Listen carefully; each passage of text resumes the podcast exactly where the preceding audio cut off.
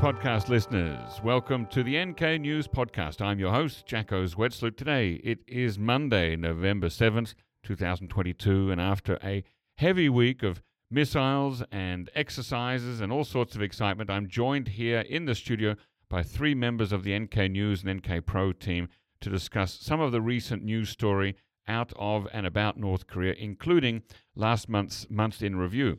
Uh, but before we get started, just a reminder, please, everybody, leave a review about this episode wherever you found it, whether that's on iTunes, uh, YouTube, Spotify, Audible, or any other platform.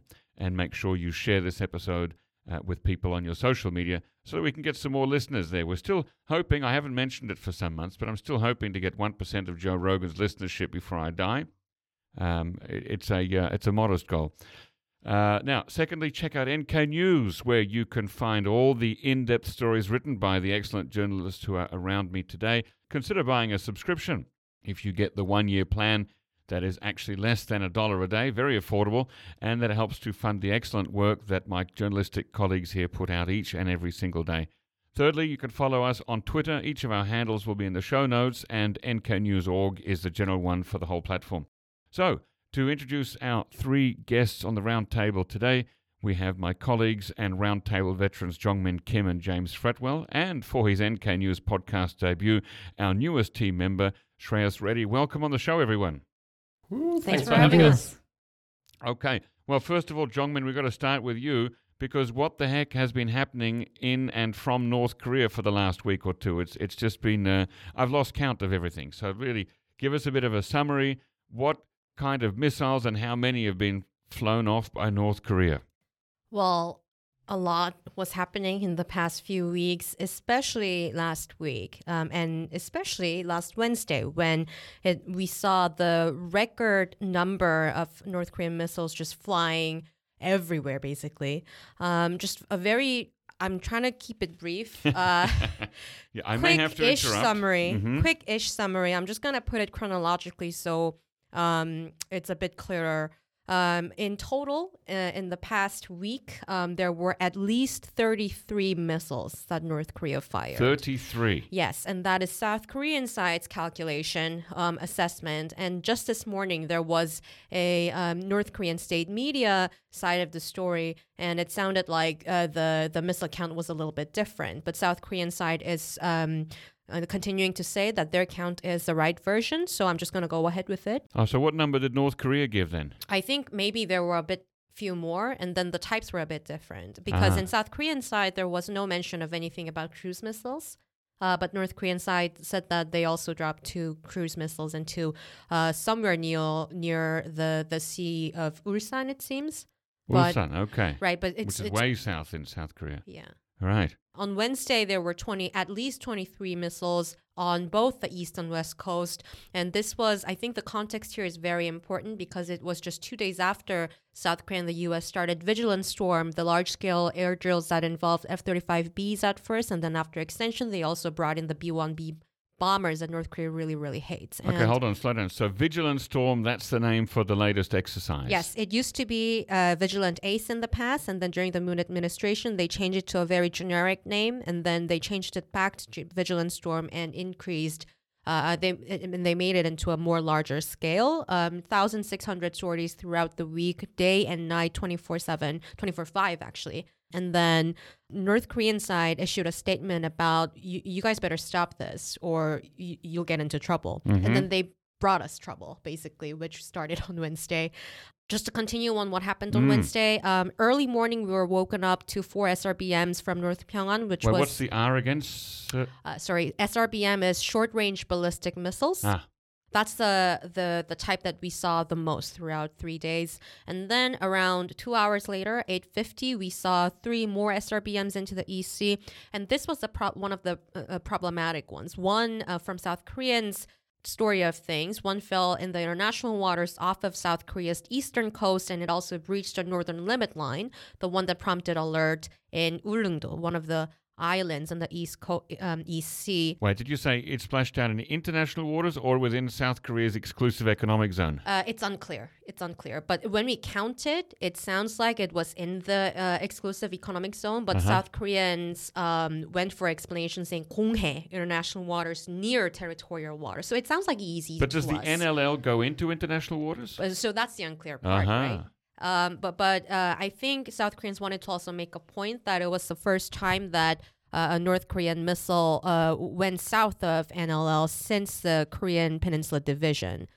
Which in that time, I mean, North Korea did not have missiles, right? Exactly. So since North Korea has developed missiles, this is the first time they've shot one in the southern direction. Right. It seems like from that messaging, uh, South Korean uh, presidential office definitely gave it a bit of a dramatic effect, saying that it's also, they also linked it to how North Korea did all these missile tests during South Korea's mourning period after the ten twenty-nine um, disaster um, in Itaewon that claimed lives of more than one hundred fifty people. North Korea never gave a more uh, a message of sympathy about that, did it? Not that we know of. Okay. And then um, after that, three S R B Ms, including the Ulleungdo uh, alert one, there were at least ten more S R B Ms and surface-to-air missiles, both seas again.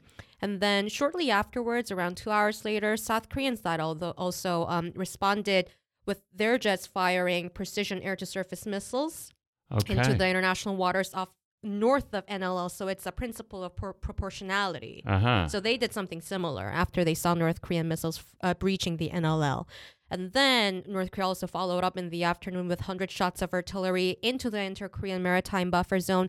This would have been breaking news a few weeks earlier, but they did it multiple times in the past few weeks, so it wasn't that much of a news compared to others. Right. And then in the afternoon, uh, sometime between four thirty and six thirty, there were six more surface-to-air missiles in both coasts. So total, on Wednesday, it was at least um, twenty-three missiles. And all of these follow top North Korean military official Park Jong-chun issuing the statement um, saying the Vigilant Storm is very, very aggressive. Mm-hmm. Does this suggest anything new about North Korea's missile control systems, that it, it's it, it's able to fire such a large amount in such a short space of time? Does this suggest a new level of technology that we're unaware of? Well, it was, um, I think it was one of the recent trends in the past few months. Um, South Koreans uh, explained this or Um, describe this as uh, mixed launching, uh, mixing different types of ballistic missiles or different types of missiles at the same time simultaneously on both coasts or different regions. And it seems like it's part of the reason why they are doing it is to make sure that South Korean kill chain doesn't work that well and that it's shown as not that reliable. Because mm-hmm. the whole idea of South Korean kill chain is to strike the origin, yep. meaning missile base, before right. it flies and detecting it properly. But you know what? Um, if they're doing like this, it would be very, very difficult to in- for the intel to figure out if it's a test or an actual attack. Okay, so that is quite significant. You did a story about South Korea trying to fish up pieces of the uh, the North Korean missile, the water that uh, from the waters near Ulleungdo where it came down. Yes, um, this could be, if, if they succeed, this could be a, a massive um, knowledge um, a, a, a to South Korean intel, especially considering how North Korea has been firing a lot of new type uh, solid fuel mm-hmm. um, ballistic missiles as well. And just this morning, just in of uh, an hour ago, they did succeed in okay. fishing up some of the remnants. Some of? Some of the remnants. Okay, so it's it's in pieces. We presume. Right, it seems. Right. So last time it happened was, um, I believe, two thousand sixteen, when uh, North Korea fired a long-range missile. And th- some parts of the first stage of North Korean missile that exploded after launch, they did fish it up, but it was much closer to the coast um, where it wasn't that much of a deep ocean. This time it was deep, but it okay. seems like South Korea um, succeeded in doing that. But um, there's no more information on that, um, right. unfortunately. But then they may be able to reverse engineer and find out some exactly, things from it. Exactly, exactly. Okay. Uh, right. And just to add on a little bit, just very quickly, I talked mm-hmm. about Wednesday missiles, and on Thursday there were uh, six more, and three more in the morning. Uh, late night there were three, and then there were more artilleries. Friday, no missiles, but one hundred eighty trails of North Korean warplanes seen. Yes. Now North Korea is saying that it was actually five hundred jets. We have no way to verify that, but, okay, but they let, are saying let, that. Hold off on the planes. I want to come back to that. Uh, just to the missiles again. Were there any more missiles from North Korea fired over Japan? Uh, yeah. So one of the one of the I think Thursday um, was that Thursday missile? Yeah, uh, Thursday morning missile. It actually started off with a long range ballistic missile one, um, and Japan thought it already um, it is going to or already have flown uh, across its airspace. Mm. So there was an uh, evacuation alert for people in Japan. Wow. And then it turns out that it was an I C B M. According to South Korean military, it was an I C B M that failed midair.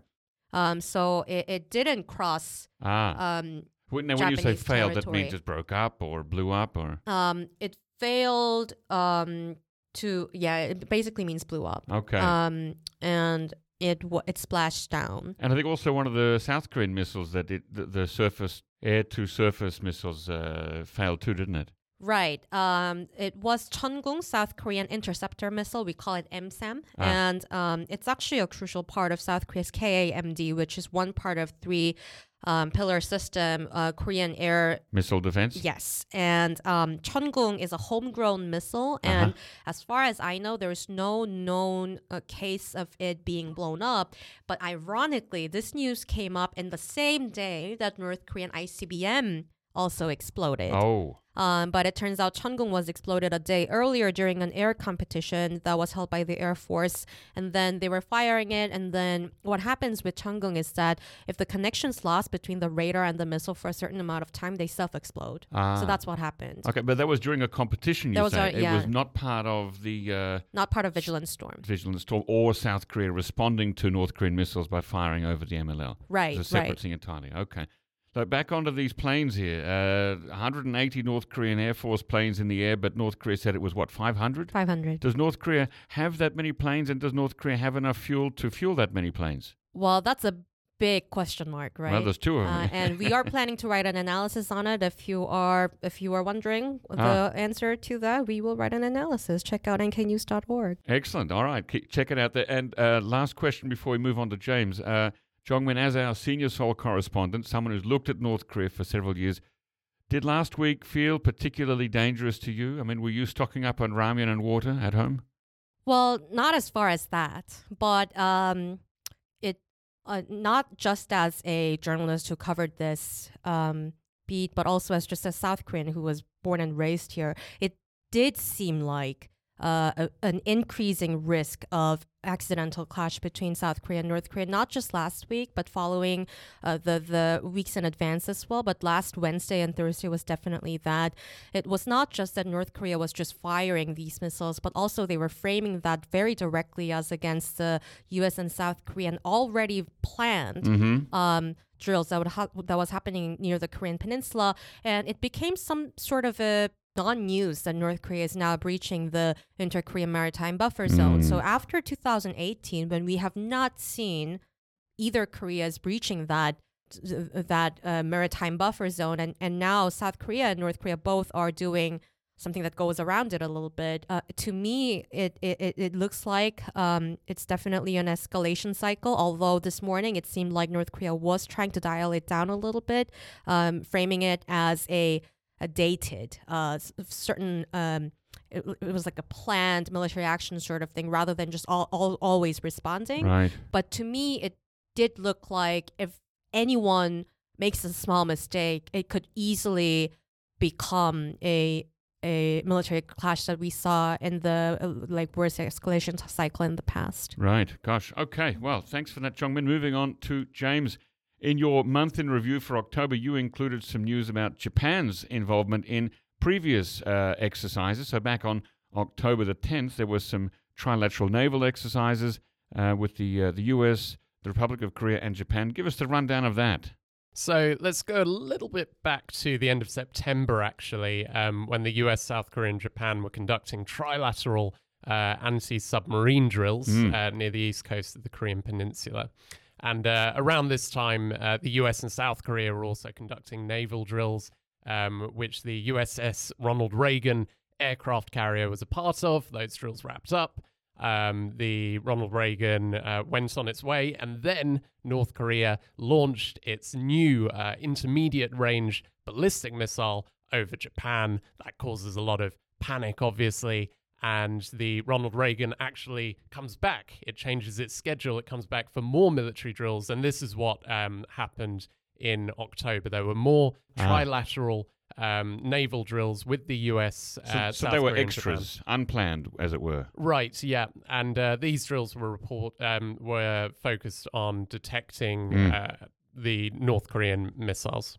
Now, what? what uh, just give us a little bit of detail on uh, Japan's role and extent within those exercises.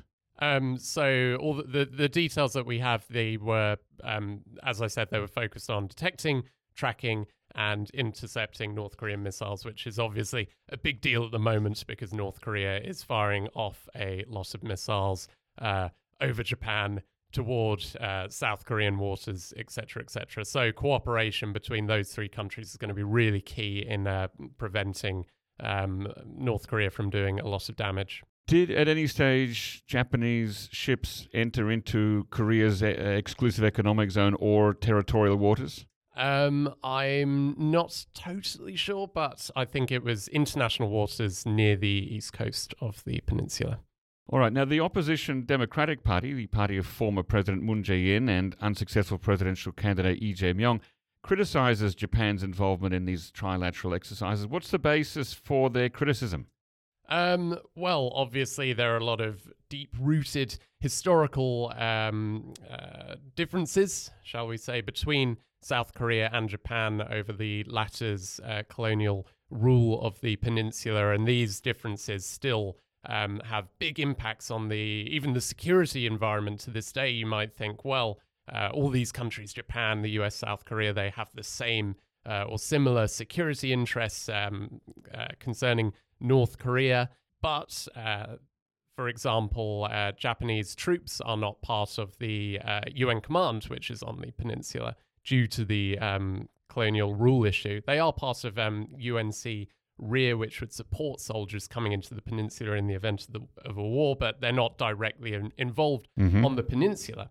Um, now, uh, Lee Jae-myung, who is uh, the leader of the opposition party, He he said that these drills are dangerous because it could be, uh, you know, like interpreting Japan's self-defense forces as as an as an official military. He's described them uh, as a pro-Japanese act, uh, and he added that they um, that he people in South Korea don't want uh, to be moving towards this uh, idea of a, a trilateral alliance between the U S, South Korea, and Japan. Now, I don't think uh, the Yoon Seong-yol uh, administration is is planning to go quite that far at the moment, but it was a big um, thing that the current president wants to do, is to mend relations with Japan somewhat so that he can get all three sides on the same page um, concerning North Korea. But if, as you suggest, uh, the Japanese ships merely stayed in international waters without entering Korea's E E Z, then that, that's it seems like the criticism's a bit hyperbolic, doesn't it? Um, well, in in if that's where they stay, then I suppose so. Um, but of course, the concern is where do we, you know, what what's the direction? Where are we going from here? How how far is this going to? Uh, is this cooperation going to go?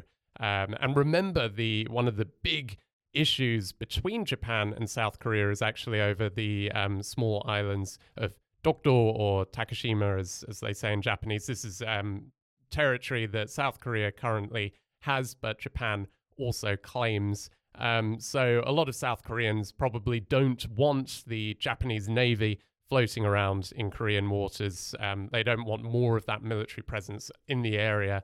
Um, and that's going to be one of the big reasons. Now, this appeal to uh, nationalism and historical fear in South Korea that the flag of the rising sun may somehow flutter once again over the Korean peninsula, is that really realistic? I mean, it, it seems like, at least in the past, it was an easy dog whistle to blow in South Korea to whip up broad-based anti-Japanese sentiment, but I wonder whether that's past its heyday now. Well, remember, only a few years ago during the Moon years, there were um, big anti-Japanese uh, boycott movements like the No Abe movement uh, around twenty nineteen. Uh, so, you know, you might think that maybe these comments are a bit extreme. Is Japan really planning on, on reinvading the peninsula? But I do think um, the, these sentiments do stir up strong feelings still, even today. Mm-hmm. Um, however, North Korea's continued missile launches, I think, are going to make the case mm. um, for enhanced cooperation with with the, uh, shall we say, original enemy Japan, that case is going to become um, much stronger going forward. Um, however, again, adding another however into mm-hmm. the mix, um, there's still the ongoing issue of wartime forced labor and compensation for the Koreans that were that were forced to work in, um, by Japanese com- uh, companies during World War Two. Now, um, that's still ongoing, and it seems like there were there were reports citing citing sources by Kyodo, I think, that um, suggested that maybe um, South Korean the, the South Korean government is planning on creating some kind of fund to compensate these workers.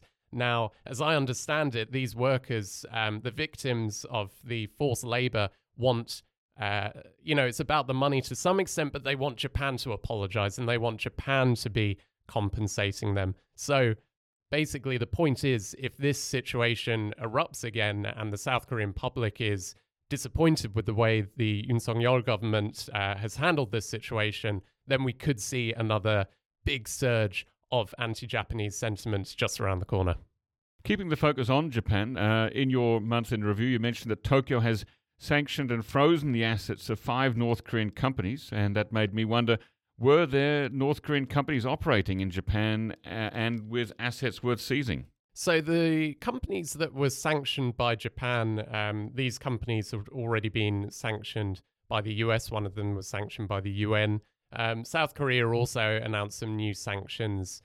Uh, I think at this point, a lot of uh, outside observers might say, you know, it's it's great that um, we're we're sanctioning North Korean companies, we're putting pressure on North Korea financially, but maybe the issue is more to do with implementation than the actual scope of the sanctions themselves. Um, as for North Korean companies operating in Japan, I mean, I, I think I'll leave that one to our N K News reporters and the uh, you know the the U N panel of experts reports that we. Um, Uh, that we we sometimes report on as well, um, to go into the specifics on, on that one. I don't want to go around accusing uh, whoever of, of doing uh, something. Okay, so you, you don't have any uh, names of companies or uh, types of businesses to share with us today then? Unfortunately not, okay. no. Uh, on a related topic, the uh, North Korean Lazarus hacking group has been accused of years of cyber attacks against Japanese blockchain firms. It's always difficult to make an attribution or find a, a point of origin of these kinds of uh, hacks and attacks. What can you tell us about this? So this was an announcement by uh, Japanese law enforcement in October that um, North Korea has uh, stolen millions uh, worth in cryptocurrency, and this is related to the Lazarus groups. As you say, it's always difficult to um, you know, one hundred percent nail down who exactly is doing this, but that's the conclusion that they came to. Um, and North Korea is well known for cyber attacks and trying to fund its W M D development um, through cyber attacks and cryptocurrency. Um, Japan is not on the best of terms with North Korea, so in many ways, um, there's no disincentive for North Korea not to try and do this against uh, against Japanese cryptocurrency holders. Okay, thank you, James. All right, Shreyas Reddy, you are new to the N K News team, but you've been working on North Korea-related reporting for a while. Tell us how you became involved in that. So, to be honest, it is largely down to fortune and some very unexpected choices along the way. Uh, my background isn't really in the media hmm. or originally in uh, Korea-related activities. I Uh, graduated in with a degree in aerospace engineering and then studied innovation and technology management. So my focus was always more on technology, but somewhere down the line, I became more personally interested in all things Korean and tried to take that forward. And as I went further down that rabbit hole, a friend alerted me to an opening in B B C Monitoring's bureau in India, uh, where they were looking for someone to cover The, well, the Korean Peninsula. And so that was my somewhat accidental journey into mm. this. And over time, I got more and more into the North Korea side of things. Uh-huh. So a, a degree in aerospace engineering? Indeed. Okay, yeah. So you can legitimately uh, make the old joke, this is not rocket science, or this is rocket science. Uh, absolutely, but sometimes rocket science feels easier than well, trying to decipher North Korea. I can imagine. Now, now tell us a little bit about the uh, the function or mission of B B C Monitoring and what your job was there, because some of our listeners may not have heard of it. Right. So B B C Monitoring is a subscription-based service which operates within the wider B B C, and it focuses on monitoring uh, local media around the world to see how they cover major international and regional stories and events, and analyze what that says about the situation in that part of the world as well as in the wider context. It's been around f- essentially since the days of the Second World War, mm. but operates somewhat differently from the regular news side of things. Within mo- B B C Monitoring, my core j- responsibility was as a researcher. I was looking at key people and organizations in several countries across Northeast Asia, Southeast Asia, and the Pacific. Uh, but alongside inv- uh, investigating these uh, aspects, I also got to build up a lot of in-depth subject knowledge, which I put to use in producing more analytical pieces and products of different kinds about the region. So were you being paid to watch North Korean television? Uh, yes, effectively. That is uh, a fascinating job. I'm sure there are some uh, some people out there uh, who would uh, who would love a job like that. And now you're here as part of the N K News team. How does it feel so far? Definitely great so far. Like, excited and a little nervous for sure. Uh, but the team has been uh, very welcoming, and I've often admired them and the work that uh, the that N K News does. So I'd always known that I wanted to come here. At some stage, I wanted to get to work alongside them and learn from them. Mm. So uh, still early days here and still getting used to the way things are done, but looking forward to kicking on from here and doing a lot more.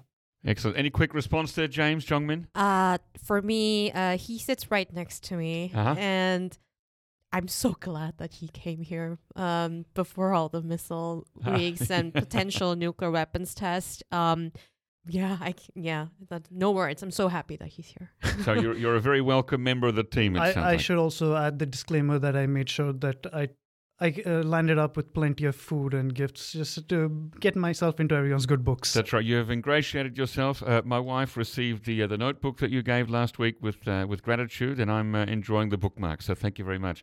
Uh, so let's talk about your first published story here at N K News, uh, titled U S Says It Will Use Full Range of Capabilities to Defend R O K, Including Nukes. Tell us about that. Well, it was essentially about a U S State Department spokesperson uh, reaffirming uh, President Biden's commitment to defending South Korea by all means at Washington's disposal, mm-hmm. including the potential use of nuclear weapons. But they did not specify further details about how these would be deployed or what this would mean. Okay. Did anything said in that press briefing feel new to you, or was it uh, pretty much uh, a repetition of earlier statements? Well, so to be honest, the entire job of the spokesperson in uh, briefings like this is to avoid saying anything yeah. new, to essentially try and reiterate uh, existing State Department talking points. So th- they c- kind of focused on just giving generic statements, but at the same time, there's always more to look into.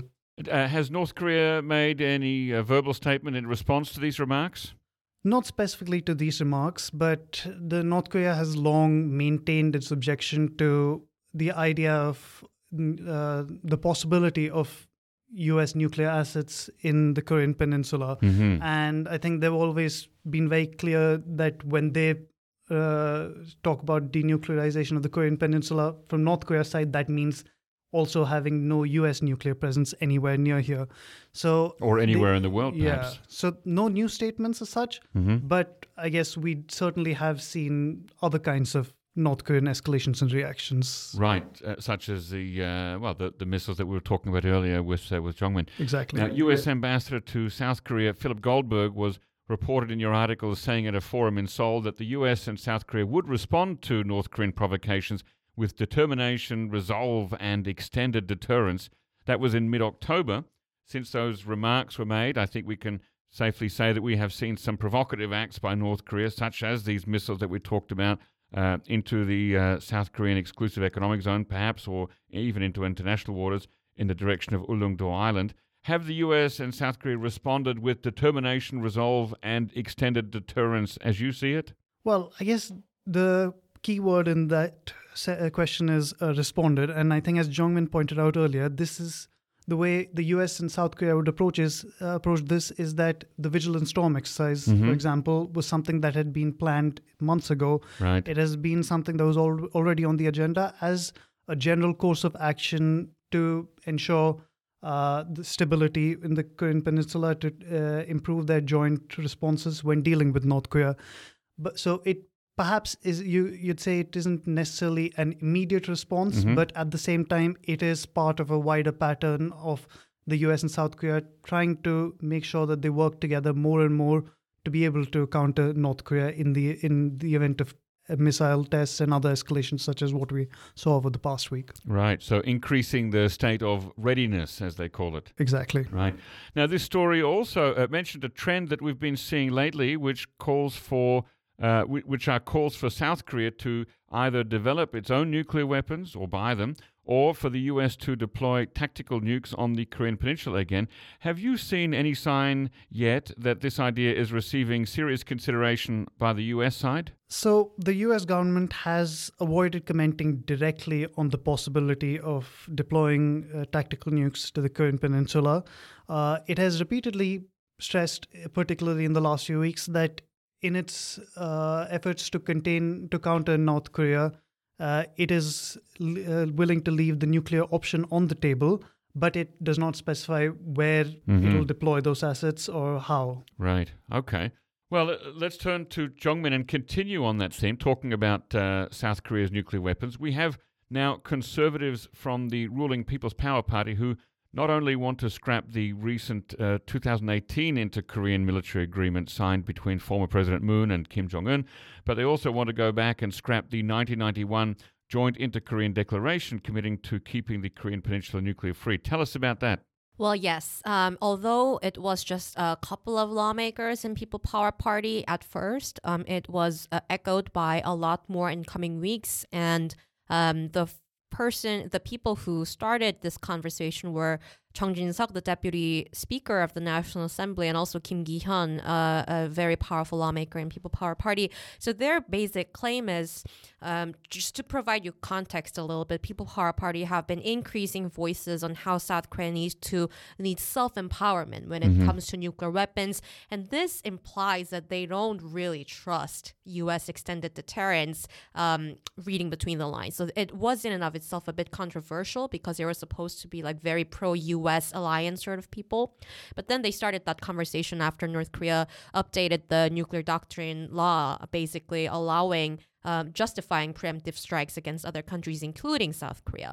And some lawmakers, including Chung Jin-suk, uh, started talking about how there are some documents and conversations in the past decades that is sort of Uh, blocking the bandwidth of South Korea empowering um, itself with more defense assets, including nuclear weapons. Mm. And they have been starting uh, to refer back to the nineteen ninety-one Joint Declaration, first ever and only important document that was signed in detail about how to denuclearize the Korean Peninsula. So the phrase denuclearization of Korean Peninsula basically comes from that document ah. because the logic is, Um, both Koreas would not have nuclear weapons. We won't deploy it. We won't proliferate it, mm-hmm. so on and so forth. There are principles laid out in that declaration. And so far, the reason why South Korea has been pushing so much for the term uh, denuclearization of Korean Peninsula uh, was basically based on that document from Seoul's point of view, saying, we don't have it, so you should not have it, sort mm-hmm. of logic. But what South Korean lawmakers on the conservative sides are now saying is that we kind of need it. Um, and that declaration is getting in our way a little bit. So maybe it's time we review it and scrap it. And mm. that came out from all the conversation about whether or not the two thousand eighteen C M A, Comprehensive Military Agreement, has to stay. And that um, that conversation sort of rippled into the idea about nineteen ninety-one declaration getting scrapped as well. Yeah, under that uh, two thousand eighteen C M A, uh, Comprehensive Military Agreement, um, the firing of North Korean missiles across the N L L into South Korean waters, and then the firing of South Korean air-to-surface missiles in the opposite direction, th- that doesn't seem to be in keeping with that two thousand eighteen agreement. Right, so that's the whole thing. Uh, it looks like it's some sort of chicken game mm. on who says it first, although in action they are actually breaching them. Um, of course, North Korean side breached it first, and they breached it multiple, multiple times. And um, South Korea only did it in response to it. Uh, just that one occasion where they fired the missile um, um, north of N L L. Mm-hmm. But um, it, there were actually a lot of noise about um, whether or not we should announce that the inter-Korean military agreement has been discarded first, because mm-hmm. it's a it's two separate things to breach a deal that has been signed, right, and announcing that the deal is... Um, null and void. Yeah, mm-hmm. it, it, it's annulled because right. um, some experts have been saying that there's no benefit for South Korea to say it out loud first, mm-hmm. because when time comes, when the cycle comes back to inter-Korean um, negotiation and mm-hmm. improving relations, North Korean side, if South Korea announces it first that the they are scrapping the deal, North Korea may be able to be on, have the leverage to say that, hey, you guys breached it first, uh, you guys scrapped it first, so we want more, or something like that. But but that would seem to be, I don't, forgive me if I'm using a too harsh a word here, but a little bit hypocritical, because North Korea has quite a track record of tearing up agreements and announcing the null the the voidness. Oh gosh, what's the right noun? Nullification. There? Nullification. Nullification of of so many agreements, including the. Uh, The armistice between mm-hmm. the, the two sides, uh, the non-proliferation right. treaty, um, all of these things. So has North Korea not yet uh, announced that the two thousand eighteen agreement is null and void? So that's another gray area. It depends on where you stand and oh. how you interpret things. But there were, in two, if you remember, in two thousand twenty June, when the there was like a peak of escalation in, in the, uh, uh, well, like two years ago. Is that when, when they blew up the building, yes, yeah. the liaison building? Right. Mm-hmm. And that there at the time, there were some statements referring to the agreement as... Um, not effective anymore, but there were kind of rhetorical. So I think people mm. weren't, some people weren't taking that as North Korea announcing that they're discarding it, but some people took it as it is. Um, I see. And, and some people have also interpreted this as North Korea already having discarded it mm. by looking at its activities, just breaching them. What about the nineteen ninety-one agreement? Has North Korea ever said, um, you know, uh, verifiably and, and, uh, and clearly that that agreement is now nulled? Usually North Korean side, I think, in, in propaganda outlets, they use it as a justification to say that there shouldn't be any um, nuclear weapons deployment or development in so- on South Korean side rather than about their own nuclear weapons. Okay, so they still mention the two thousand, the nineteen ninety-one agreement from time right, to time. Right, like if we look at the um, nuclear doctrine law, yeah. uh, if we look at the language about non-proliferation, they are actually reusing a lot of nineteen ninety-one mm. document talking about the responsibility as a nuclear weapon state rather than... Uh, but then their ultimate objective, they do cite denuclearization, but not denuclearization of North Korea, but denuclearization of the world. Mm. Now, what, what's been President Yoon's stance on uh, the intermilitary agreement and on the possibility of South Korea going nuclear, both uh, during his uh, electoral campaign and after his uh, inauguration? So during the election campaign, I think it depends on like which occasion you're looking at, but if you look at the debates that he was doing against uh, the rival at the time, Lee Jae-myung, he was actually mentioning a lot of ideas about tactical nuclear weapons, like using U S tactical nuclear weapons, having more say about it, and so on and so forth. Um, other uh, election candidates at the time also talked about redeployment, uh, but after he was inaugurated, he stuck to this... Um, He he said uh, it, it seems like he decided to re keep reusing this uh, uh, this line about South Korea uh, holding on to the non-proliferation treaty regime to the end of the day. So his official line is no tactical nuclear weapons on the Korean peninsula. But there were some media reports in the past month about the presidential office um, behind the doors reviewing option Uh, like worst-case scenario option about uh, redeploying uh, nuclear weapons. But um, it seems like with the uh, weekend's uh, security consultative meeting joint statement, it seems like they sort of met midway with the U S um, deciding on the wording of constant deployment of strategic assets, mm-hmm. which is sometimes seen as an alternative, good enough alternative from conservatives' point of view, um, uh, on alternative to um, redeploying nuclear weapons here. Okay, so President Moon has changed his position a little bit. Uh, Yoon. Yoon. President Yoon has changed his position a little bit uh, on that issue. Right, he backtracked a little bit and mm. he's sticking to it, it seems. And he sort of drew a line when media uh, asked him, like, did you guys really talk about the tactical nuclear weapons thing with the P P P lawmakers? He said no. Okay.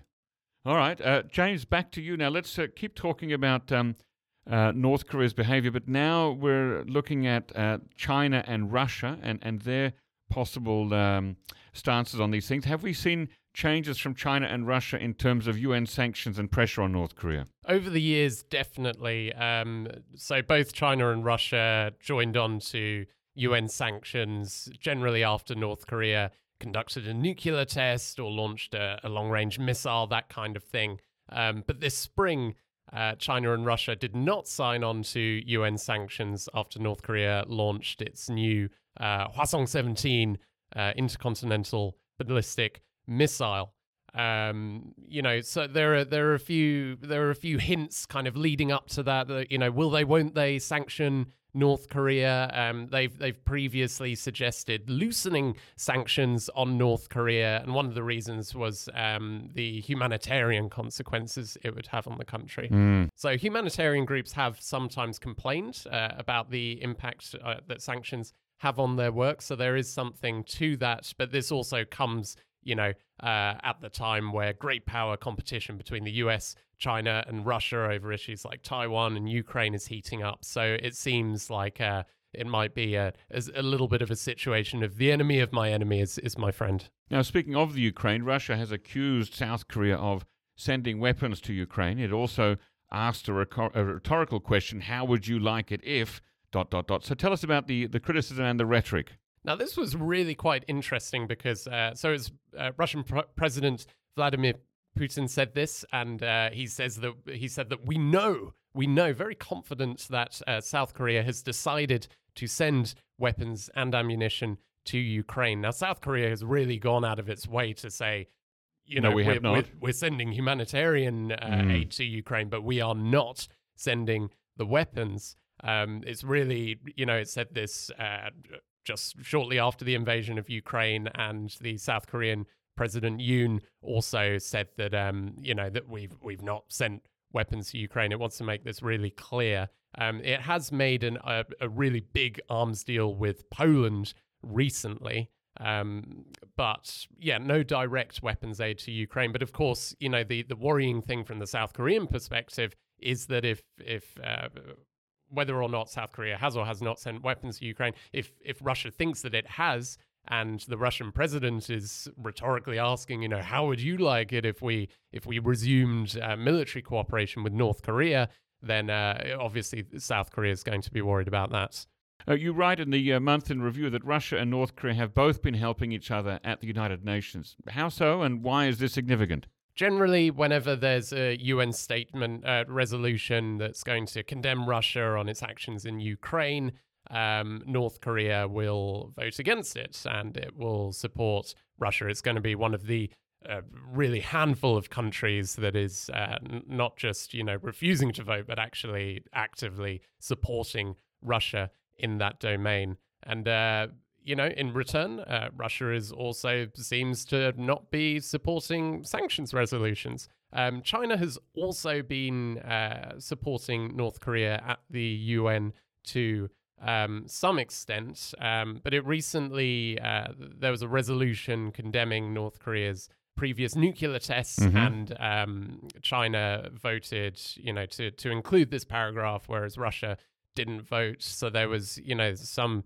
Uh, interesting looks at that. Does this mean that, you know, China is being harsher on North Korea than than Russia? And uh, you know, we'll we'll we'll have to wait and see. But generally speaking, at the U N, yes, uh, China and Russia are being much softer, right, um, than they used to be. During uh, China's recent Party Congress uh, in October, did North Korea fire any missiles? No missiles, um, and.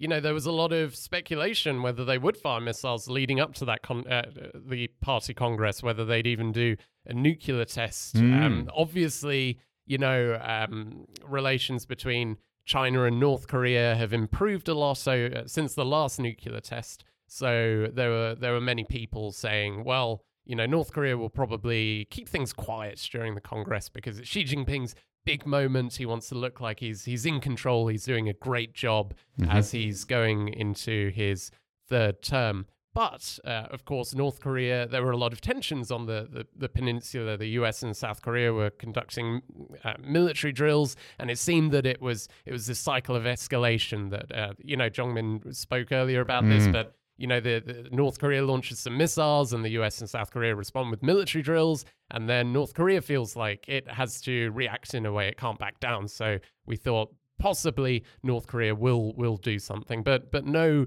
no missiles this time. South Korean intelligence, though, has um, it predicted a while ago that that that there perhaps um, might be a nuclear test sometime between the end of the Congress mm-hmm. and before the um, U S midterm elections, which are which are tomorrow. You, well, not Tuesday America time, uh, Wednesday Korea yeah. time. So depending on when this podcast comes out, mm. I mean... It'll come uh, out Tuesday afternoon yeah. Korea time, yeah. So this is what a lawmaker said, I should clarify, okay. based on his meeting with um, intelligence. But uh, yeah, so that's why the party congress was, was so important. Watch this space. How was the uh, party congress reported in North Korean media? Did it get a lot of uh, photos and uh, write-ups? Uh, it got an entire page devoted to it in um, the...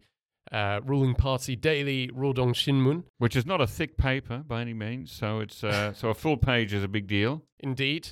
Um, and there were lots of reports on all the uh, the messages that North uh, that Kim Jong Un and Xi Jinping exchanged yeah. around that time. So um, yeah, it was it was a big deal. Lots of um, you know language of praise for for China. Now, what kind of verbal pressure did Beijing put on Washington in regards to U S military exercises and uh, joint exercises, combined exercises, and responding to uh, North Korean missiles that have been launched? Well, as as I've said earlier, you know, China and Russia are being softer on North Korea, and at the same time, they're also telling the U S and South Korea um, that you guys are kind of responsible mm. for raising tensions on the peninsula with with your military exercises. So I think the image that Um, China is trying to paint is perhaps that, yeah, we don't endorse the, the the nuclear tests or the missile tests, but look, frankly, you guys also have to cut out the military exercises. And once you do that and you can create this this uh, positive environment for talks, and then maybe after that we can um, we can make some progress on the on issues on the peninsula. What's the wider significance of China and Russia giving succor to North Korea like this?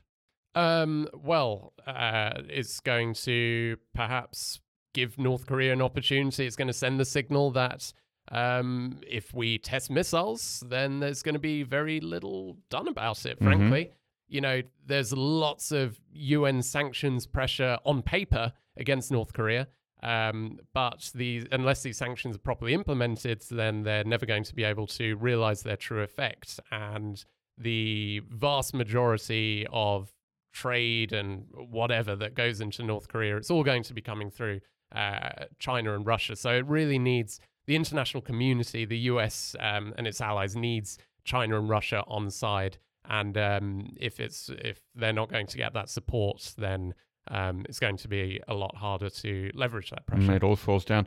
Now, uh, the last couple of years, especially the last eight months, have seen a lot of North Korea missile activity. However, we haven't seen a North Korean nuclear test since twenty seventeen. Um, that was the sixth test, and North Korea has been saying for a while now that it's it's preparing to test for, a, getting ready for a seventh test, which may or may not happen before in the next forty-eight hours. But is it possible that China and Russia will continue to remain soft to North Korea, even if it tests its first nuclear device in five years? I think absolutely. Um, we're, you know, there's there's a lot of nuance in that. I mean, you could argue that even though China and Russia supported U N S C sanctions, uh, it voted for them after the last nuclear test. Well, did it really implement them properly? So, right. you know, does it even matter at the end of the day? Um, You know, if if even if China votes to support another round of U N S C sanctions, um, Russia, I would imagine, would probably veto it. They they've seemed to be uh, going a bit further than than China in mm. um, supporting North Korea at, at the U N.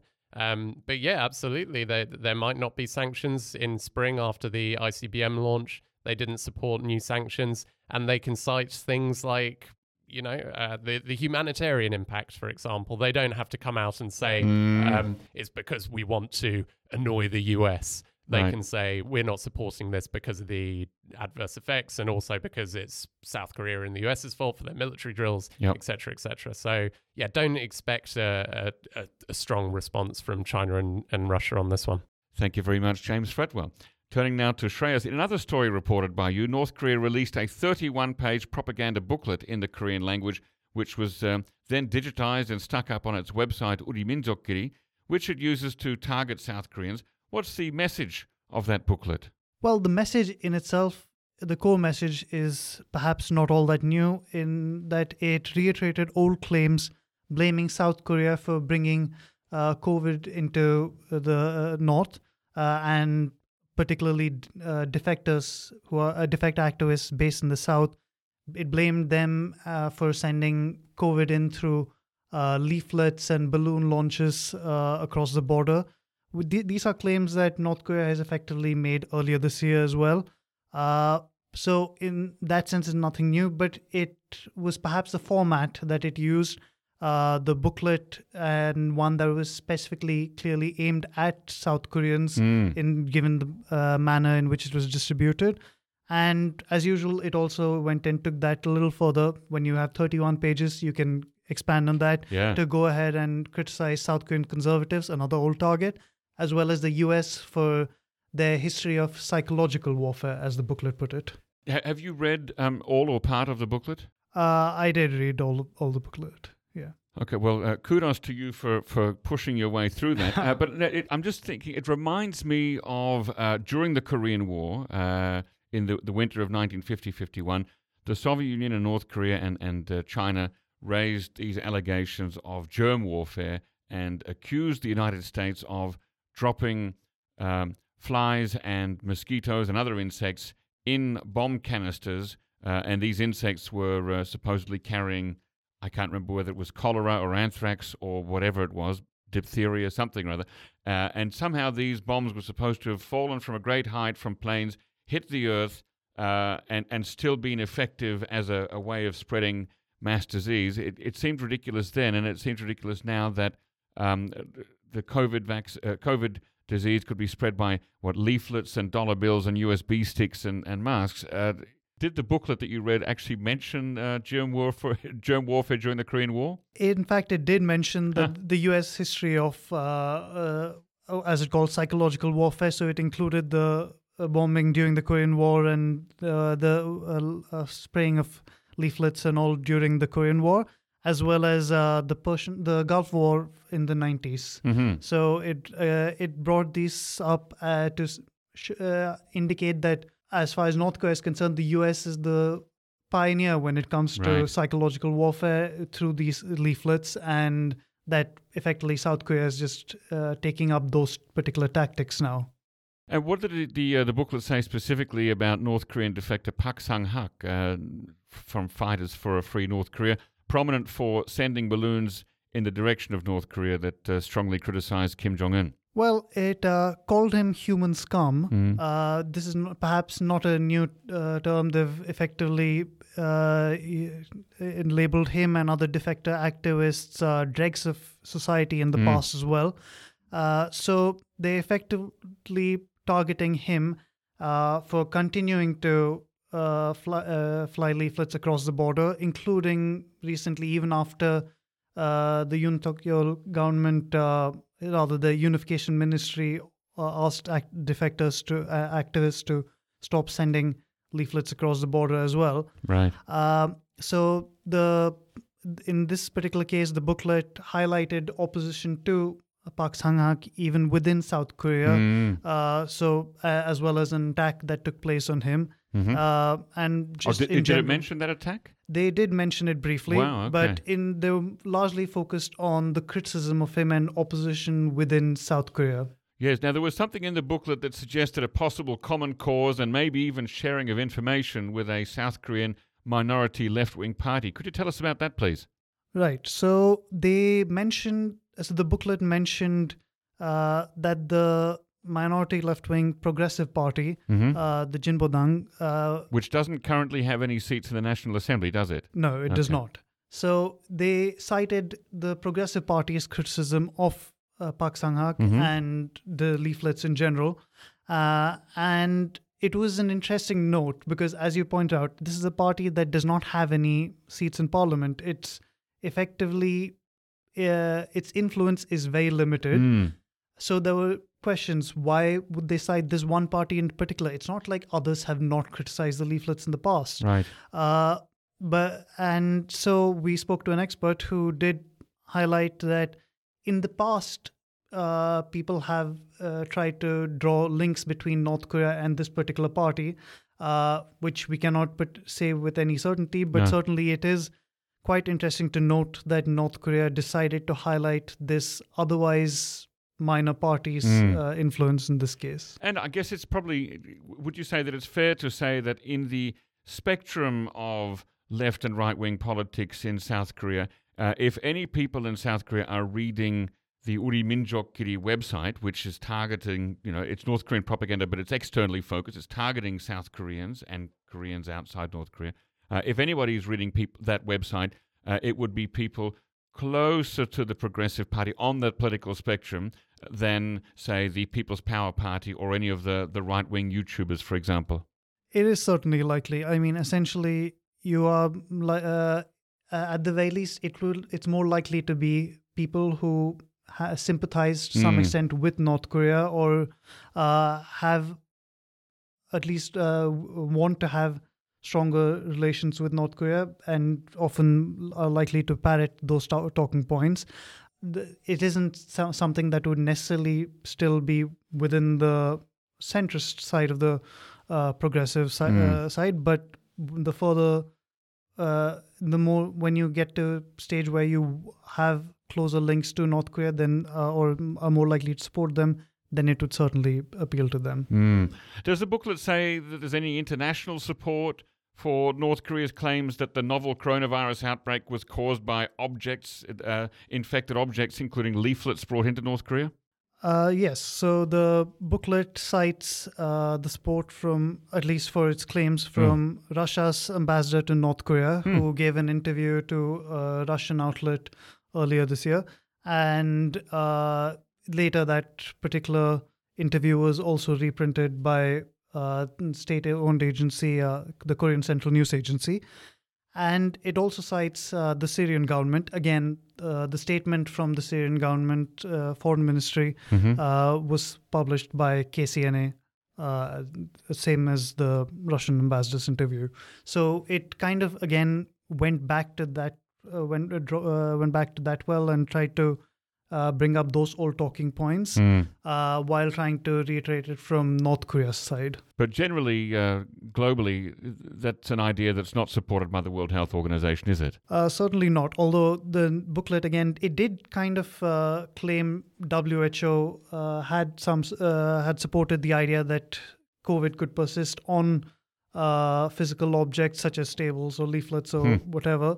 Uh, but essentially, that is something that It that, that feels a little disingenuous because that is something that since the early days when these theories were flying around, there have been lots of studies on it. Yeah. And as of now, certainly the widely held medical belief is that it, it certainly does not last long enough on mm. surfaces f- to be able to uh, uh, tra- uh, increase transmission. Okay, thank you very much, Shreyas. Okay, everybody, quick final thoughts, prediction stories to come. What are you watching in the next few days?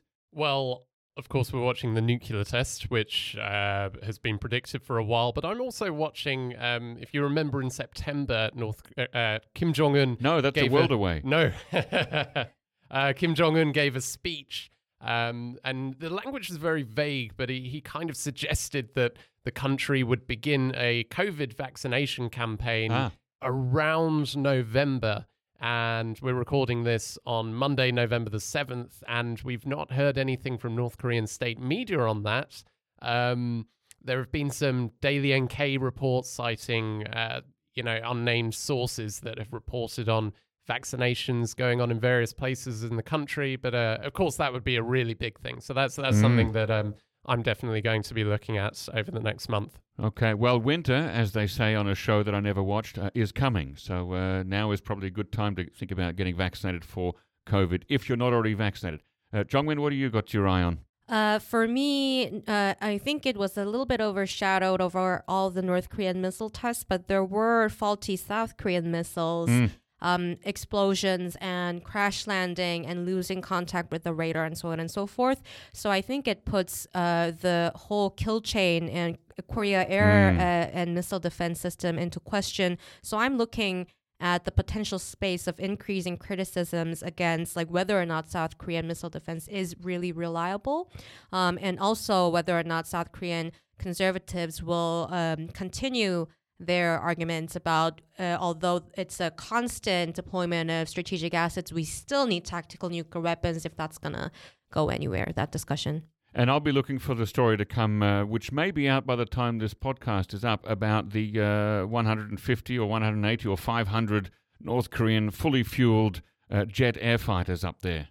We'll do our best. Fascinating. Okay, and Shreyas, what have you got your eye on? Well, coincidentally, I am going to be looking at those North Korean jet fighters ah. and trying to follow up on, uh, trying to see what are North Korea's actual capabilities in that area, in wh- how... Uh, well-placed is their air force to be able to keep doing things like these. Right. Yeah. And other than that, uh, later this week, uh, we're likely to... S- there's talk of a potential trilateral summit between the leaders of the U S, Japan and South Korea on the sidelines of the ASEAN summit. Uh-huh. So we'll look to see whether anything comes out of that, particularly given the last week's uh, escalations. Okay, that could be interesting to watch. Well, thank you very much, Jongmin Kim, Shreyas Reddy and James Fretwell for joining me on this monthly podcast roundtable.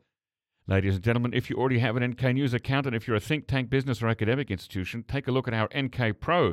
Our N K Pro platform offers unparalleled services specifically catering to the needs of professionals who monitor developments on the Korean Peninsula. There is also another service, Korea Pro. Jongmin, you're a big part of that, aren't you? Yes, I am. Right, Korea Pro, focusing on uh, news from South Korea, uh, better than the English language media here in South Korea. Is it not, would you say yourself? It is true. Excellent. So people can inquire about access and a free trial membership by sending an email to membership at n k news dot org today. Our thanks, as always, go to Brian Betts and Arius Dare for facilitating this episode, and to our post-recording producer genius, Gabby Magnuson, who cuts out all the extraneous noises, awkward silences, uh, and sneezes. Thank you very much, and listen again next time. Bye-bye.